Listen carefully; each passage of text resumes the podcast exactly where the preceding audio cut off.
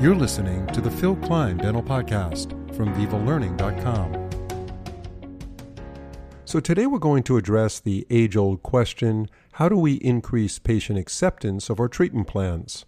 Now, there's a lot behind this, including quite a bit of psychology, of course. So, to help us put this all in perspective is our guest, Ella Mullokandova.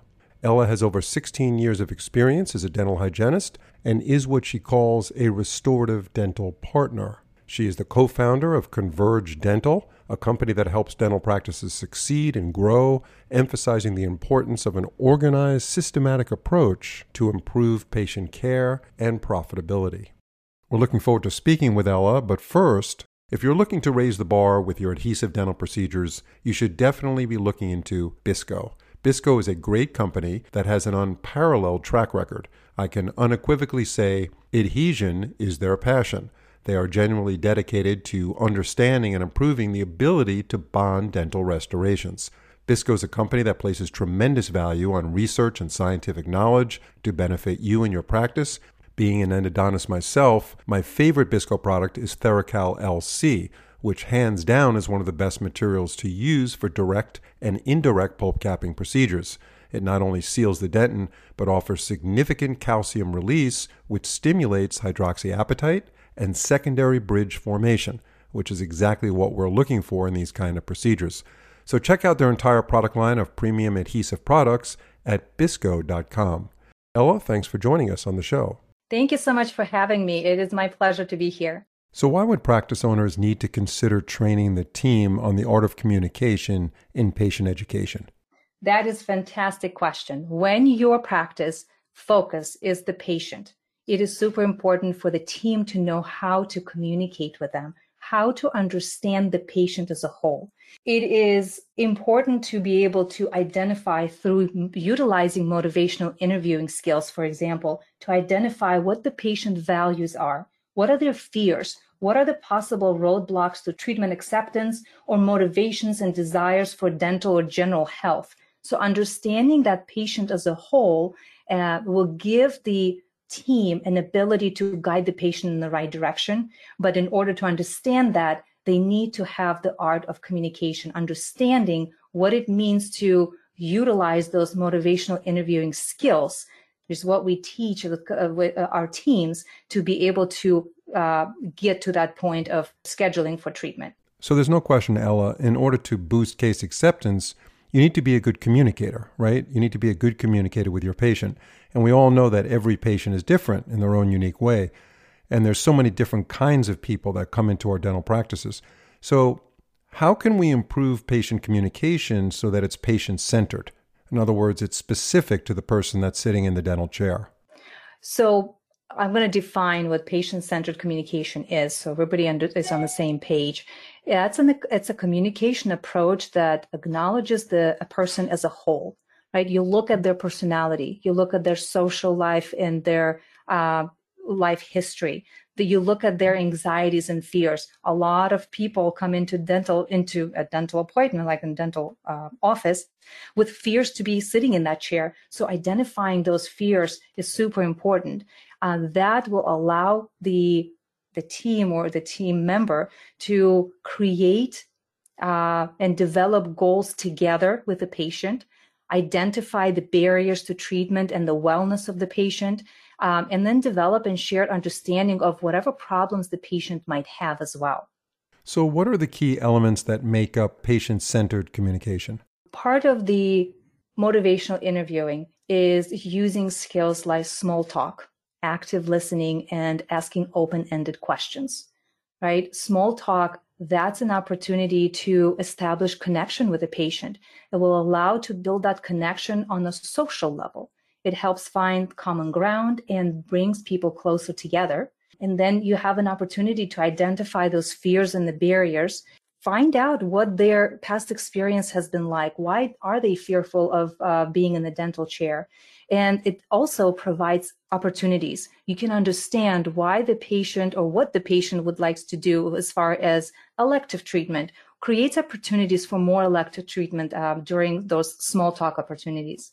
Active listening, for example, that gives the patient the, the feeling that they are heard because as a clinician, you're sitting there and you are truly listening to where the patient is coming from. You are actively engaged and you're giving them the feeling of being valued and heard.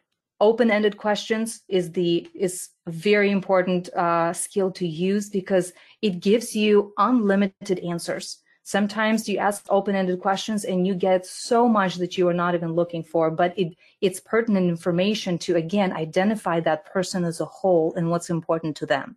We're going to be getting right back to Ellen in a second, but first, as dental professionals, we want our crowns and bridges to be strong and beautiful. But it seems we've always had to sacrifice one for the other, until now. With Prime Zirconia, you get a revolutionary material that provides the strength for splints and bridges and the superior aesthetics and translucency for anterior cases. Prime Zirconia discs are made with a state of the art gradient technology that creates Y3 strength where it's needed, as well as Y5 translucency for aesthetics. So, thanks to Ivoclar, you can finally choose a material that offers the strength of zirconia and the aesthetics of lithium disilicate. That's why top clinicians around the world are prescribing Prime Zirconia to their labs. Your patients will be thrilled, and so will you. To learn more, visit ivoclar.com or to locate a lab near you, Check out the link in the description. Yeah, I recently had a friend that went to a dentist. It was his first visit, and that dentist literally was telling him all about the vacations that he was planning for the summer.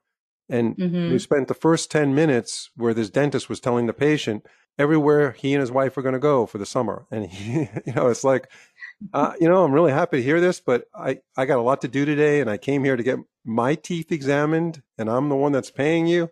So the active listening thing that you're talking about is really important because when a dentist listens attentively to the patient, the patient, I think, is much more likely to uh, agree upon where the doctor wants that patient to go with treatment because that patient feels that the doctor is very caring, compassionate, attentive to their needs. The doctor is not kind of like pushing stuff at the patient. Correct. It is very important. This is part of why you need to understand the patient as a whole we got to understand what their values are and what's important to them. And as, as the clinician presents the treatment, you create that emotional connection of why this treatment is important to be taken care of now.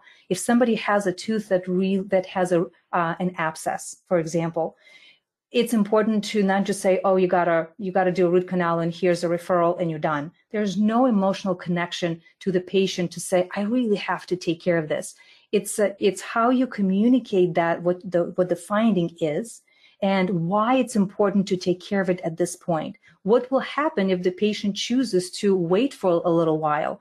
And some patients do. Some patients choose to take antibiotics and just wait on it. Some patients see the need to take care of it now because they value maybe their health and they see the value in taking this step faster than you know waiting six months and see what happens. So it's how you present that information so the patients can make educated decisions for their own health. So talk about trust for a second. How does the dentist establish that trust? Because we know that a trust-based relationship with a patient is so key in order for them to accept treatment plans. So does all this just create that trust factor by following the techniques and, and protocol that you instill in your education?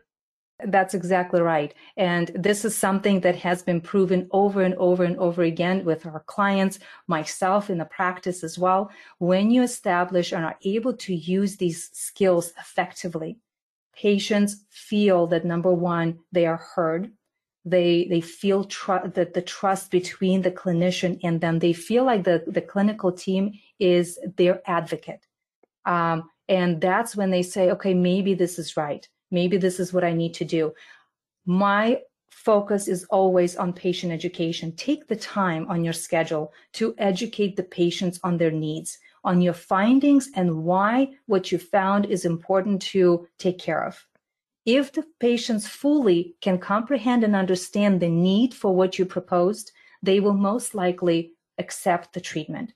The ultimate thing is when they go up front and they ask about the finances, when you have that team member that can, uh, as a restorative dental partner, that can talk to them about finances and how to make it possible to pay for the treatment, find whatever way is possible to do it, that's when patients feel like they are really advocating for me not because it will bring revenue to the practice. So when you create this environment where patients feel like they are the core focus of the practice, that's when you're going to see flourishing practice. That's when you're going to see that treatment plan acceptance rate go up. And these loyal customers will again come back um, to your practice and bring many more with them.